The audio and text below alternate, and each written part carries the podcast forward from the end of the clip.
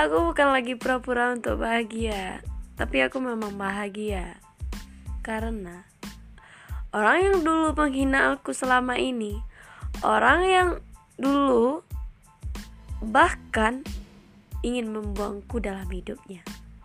Tapi sekarang apa? Akhirnya dia datang berlutut-lutut kepadaku. Gak malu ya? Mungkin ini di luar dugaanku, di luar perkiraanku, dan di luar iming-imingku. Tapi ini nyata gitu. Kamu datang kembali ingin mengetuk pintuku lagi.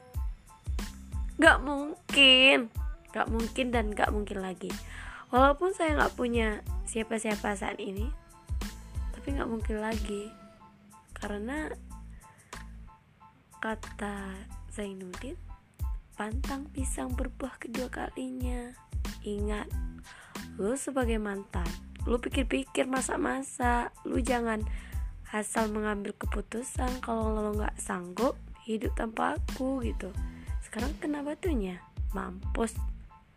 Eh maaf terlalu kasar. Aku bahagia deh.